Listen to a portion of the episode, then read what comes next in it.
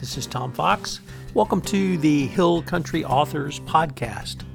Not only is the Texas Hill Country the most beautiful place in Texas, but it also has some of the best writers in Texas. On this podcast series, I'm going to explore writers in literally all genres of writing, both fiction and nonfiction. I hope you'll join me in this journey. Today I visit with Skye Alexander, author of the Lizzie Crane Murder Mystery Series. Hello, everyone. This is Tom Fox back for another episode, and we are wearing green as we're recording this on St. Patrick's Day, and we're in the studio of the Texas Hill Country Podcast Network. But I'm thrilled to have Skye Alexander. She's my guest today. So, Skye, first of all, welcome and thank you so much for taking the time to visit with me. Thank you for having me on. So, you are a very prolific author, but I became aware of you when you started your most recent mystery series. So, can you start there? Sure. My mystery series is set eh, oh, in the 1920s, 1925 through 1927, and my characters are jazz musicians. As uh, we were talking earlier, that was a really important time for jazz, particularly in New York, Chicago, and New Orleans. And I thought it would be fun to write about it. I'm now working on the sixth, and the one you read, I think, is the first one. Okay. It's a wonderful escape from what's going on in the world today. I can go back 100 years and fantasize about all of these things, and writing fiction allows you to play God or goddess. You can make anything happen. You can, if you don't like somebody, you can kill them off. It's a, yeah, it's a really fun way to make a living. I'm very. So, I think it's fair to say lots of books have atmosphere. Many of us read a book or a specific author for atmosphere, but you had in my mind, an incredibly unique atmosphere. And the best way I can describe it is I don't want to say class conflict, but you were able to emphasize as opposed to race or other issue in America in a way that, frankly, I hadn't seen done in a mystery. So, could Oh, you tell us about that? yes, my protagonist, main character, her name is Lizzie Crane, and she is from a poor Irish immigrant family in New York City in the mid 1920s when the stories take place. She and her band, there are four of them, um, start getting jobs working for very wealthy families and entertaining at special events such as weddings or engagement parties or other kinds of events such as that. And so there is the class distinction between her and her background and what she's striving to become and the characters who hire her to perform for. So, that's a fairly well known trope in the English Yes, novels yes, upstairs, correct. downstairs, or Downton Abbey, Downton Abbey, right. any of those. And my wife is English, so we get to watch a lot of those. But we really don't see that too much in America. When it's there's a, usually a book about class, it's usually about uh, really more about politics or radicalism or like that. But this really demonstrated a distinct economic difference in the way the homeowners and the hirers, if I can use that Correct. phrase, Mhm. really treated and thought about the hired help. Right.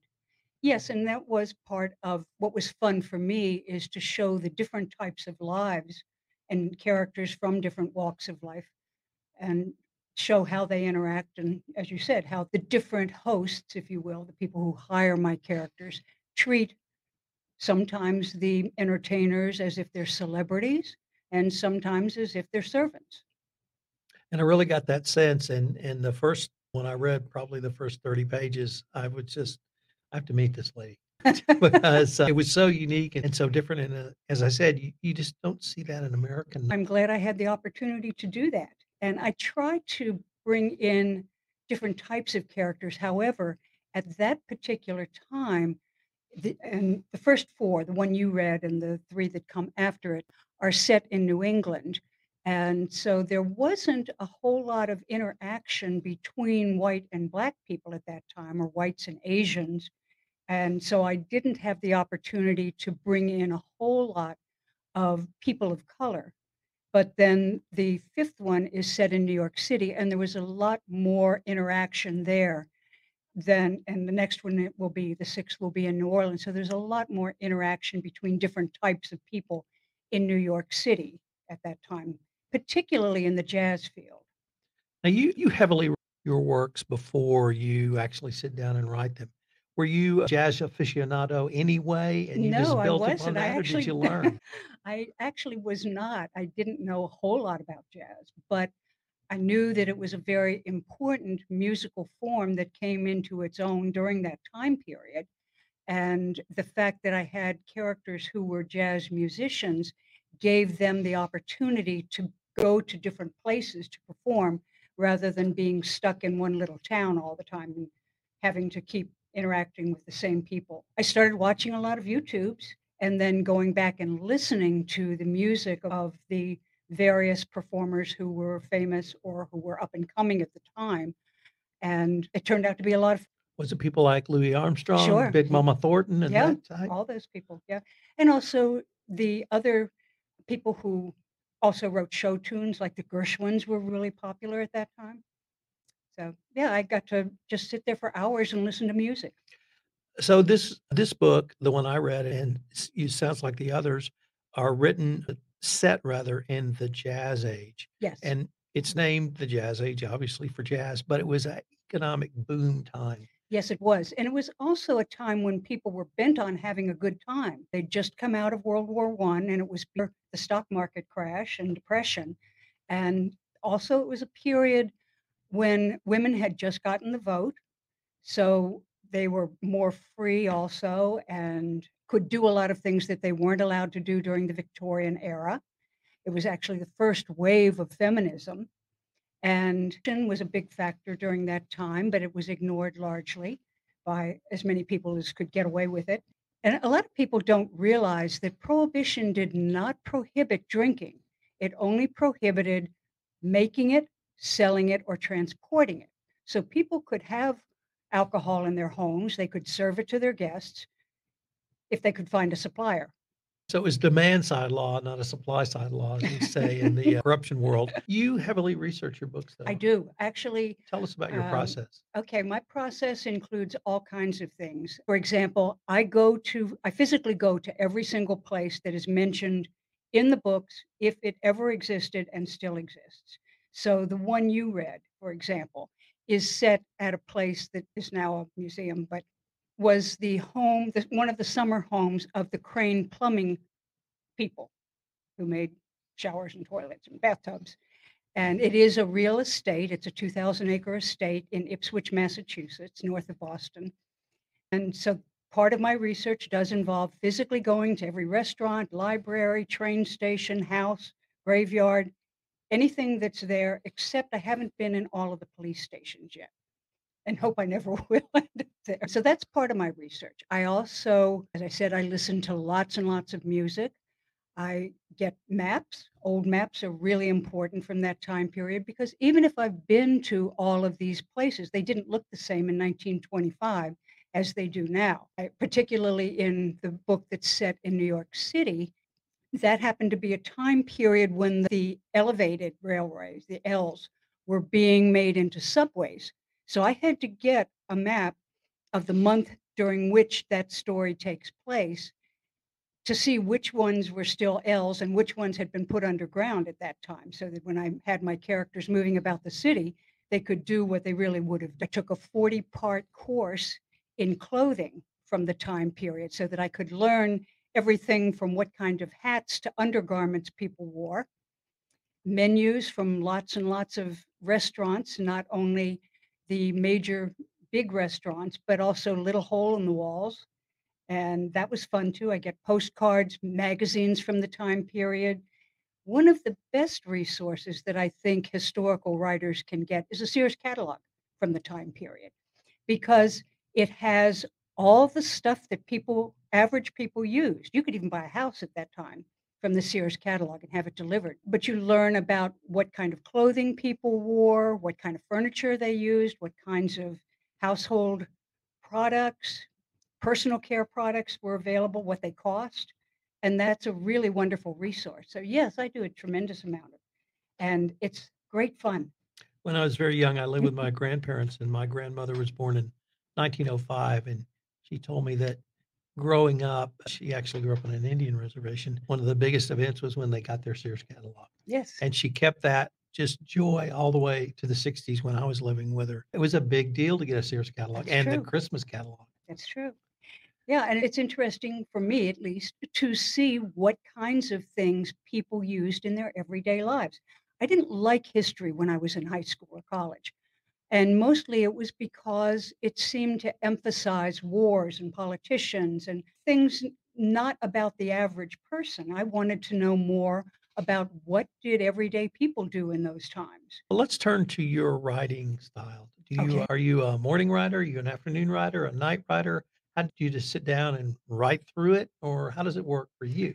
Okay, I don't do anything much in the morning because I'm not a morning person and I ease very slowly into the day. I'll read, but that's about it. I usually write in the afternoons and wake up sometimes at three in the morning and I've got an idea and I'll go and write then.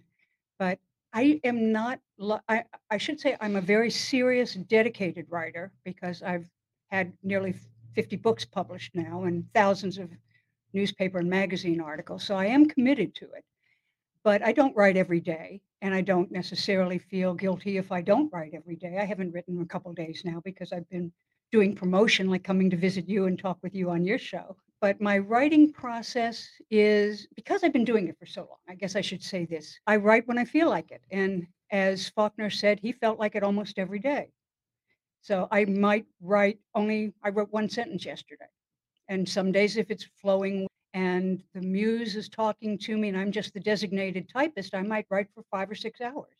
So let me let me pick up on that because I've always wondered, does do you just get what the muse says?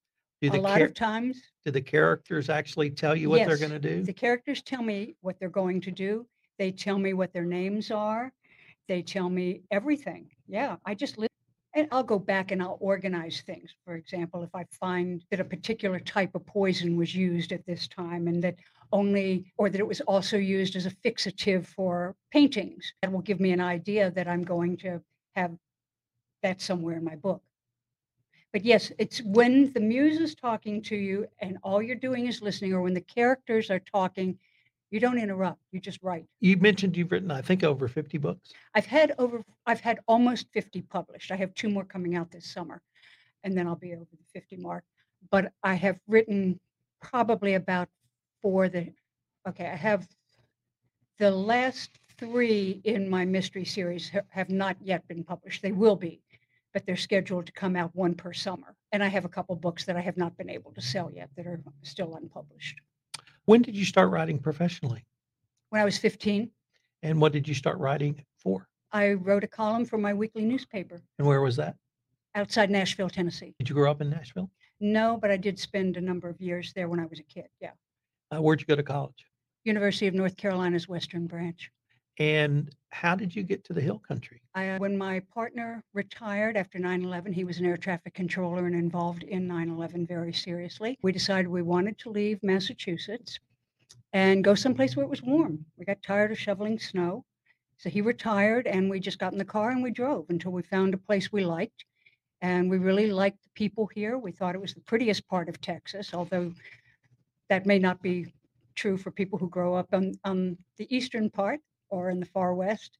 But we really liked it here and we thought the people were the friendliest that we'd ever met. So we just pulled up stakes and moved here. And do you live in Kerrville? Yes, I do. And what are some of the events that you enjoy here in town? For instance, the folk festival, symphony theater, or anything in between? I do go to those sometimes. I have not been to every single one, and I do go periodically. I don't have a really active social life. I don't have a husband. I don't have kids. I don't have a lot of the activities that other people do. So I have to say my life is pretty quiet. My characters do all kinds of exciting things, but I I don't. Well, how would you assess the local author scene or writing scene in Kerrville? that there are a lot of people who are very interested in writing, and there are some very good writers here. I've been fortunate to teach a writing class at the Dietert Center for 14 years. Every week we meet and we have people who write poetry, plays, novels, nonfiction, memoirs, all kinds of things. And that's been a lot of fun for me too, to inspire other people to write and get their books published. We actually met at the Friends of the Library sale. We did. So could you tell us a little bit about what that event is, why it's so great, and your volunteer work at the library? I am. I've been there eight years, and I am the president of the Friends of the Library, our local one. And it has been here in Kerrville since 1953. April 1st will be our 70th anniversary. The Friends of the Library is a nonprofit organization. It's separate from the library, and it's an international organization that raises money to assist the library with their various programs and activities. We buy audiobooks for them and large print books and magazine subscription, and a lot of other things too, but we fund many of their activities as well and some of their technical support needs. We just helped to fund a bookmobile, and we're, we've contributed a large amount of money to the new Heritage Center, which is going to go online, we hope, within the next, or going to start being renovated within the next few months. I'm going to give a shout out for the actual sale because my wife and I went for the first time ever. That was your first time? First time. Oh, welcome. and we were just blown away. So, when, if people want to check out the sale, Books of the Library, Friends of the Books of the Library, when are you guys open? We are open every Wednesday from 1 to 3 p.m. We are open usually the second Saturday of every month from 10 to 4, although the next one will be on April 1st instead of the 8th because it's closed for Easter and because the 1st is our 70th birthday party and there's going to be a big also eclipse party at the library. So we would love to have people come. The books, we have about 30,000 books, all in good condition, all different types of subjects, hardcovers and paperbacks. We also have DVDs. We have some collectible and autographed books. We have music CDs, all kinds of things. I'm going to give a shout out for the pricing. Oh, they're really cheap. Let me tell you how cheap. $2.50 for a hardback, 50 cents to $1.50 for paperbacks. And I found a first edition 1984 by George, signed by George Orwell for $100. Folks, it doesn't get any better than that. So if you want to support the library, and most of all, if you don't think there's a great bookstore in Kerrville, think again because it will blow you away because it blew us away. Oh, thank you, Tom. I really enjoy it. And we do pride ourselves on offering a good product at very low money because they're donated to us by other readers like yourself and also books that are being discarded by the library. But we only keep things that are in good condition and we want to make that service available to our community and also to raise some money for the library. Unfortunately, we're near the end of our time for this episode. But before we leave, if our listeners wanted to check out some of your books, where would be the best place for them to go? They can order them through any bookstore if the bookstore doesn't have them. Some of them are in the library, but you can certainly order from Amazon or Barnes and Noble or any of the online booksellers. The book you read is called Never Try to Catch a Falling Knife. Uh, the second one in the series, which is also out in print, is called What the Walls Know and the third, which will be out in August, I think in August. Yeah, try. And there will be others every summer, I hope, from now on, as long as people want me to. Oh, and the third one is called, I can't remember. What is the third one called? This is funny. It'll come back to me. Do you have a website? I do. What's the website? SkyeAlexander.com. And I think the reason you may not have been able to get mine was you may have spelled my name wrong. Did you spell it S K Y E? Probably, probably not. Probably Okay, because it's S K Y E Alexander. Okay. It's called what? The Goddess of Shipwrecked Sailors is the third one. I'll look forward to that coming out. I wanted to thank you again. Sorry I was late for That's the uh, recording, but it was No great to meet you. It's great to be at the Friends of the Library book sale, and I look forward to continuing this conversation. Thank you so much for having me on. I enjoyed it. This is Tom Fox again. Thanks so much for listening to this episode of the Hill Country Authors Podcast. If you have a book or are an author and like to come on my podcast, please let me know. You can email me at tfox at tfoxlaw.com.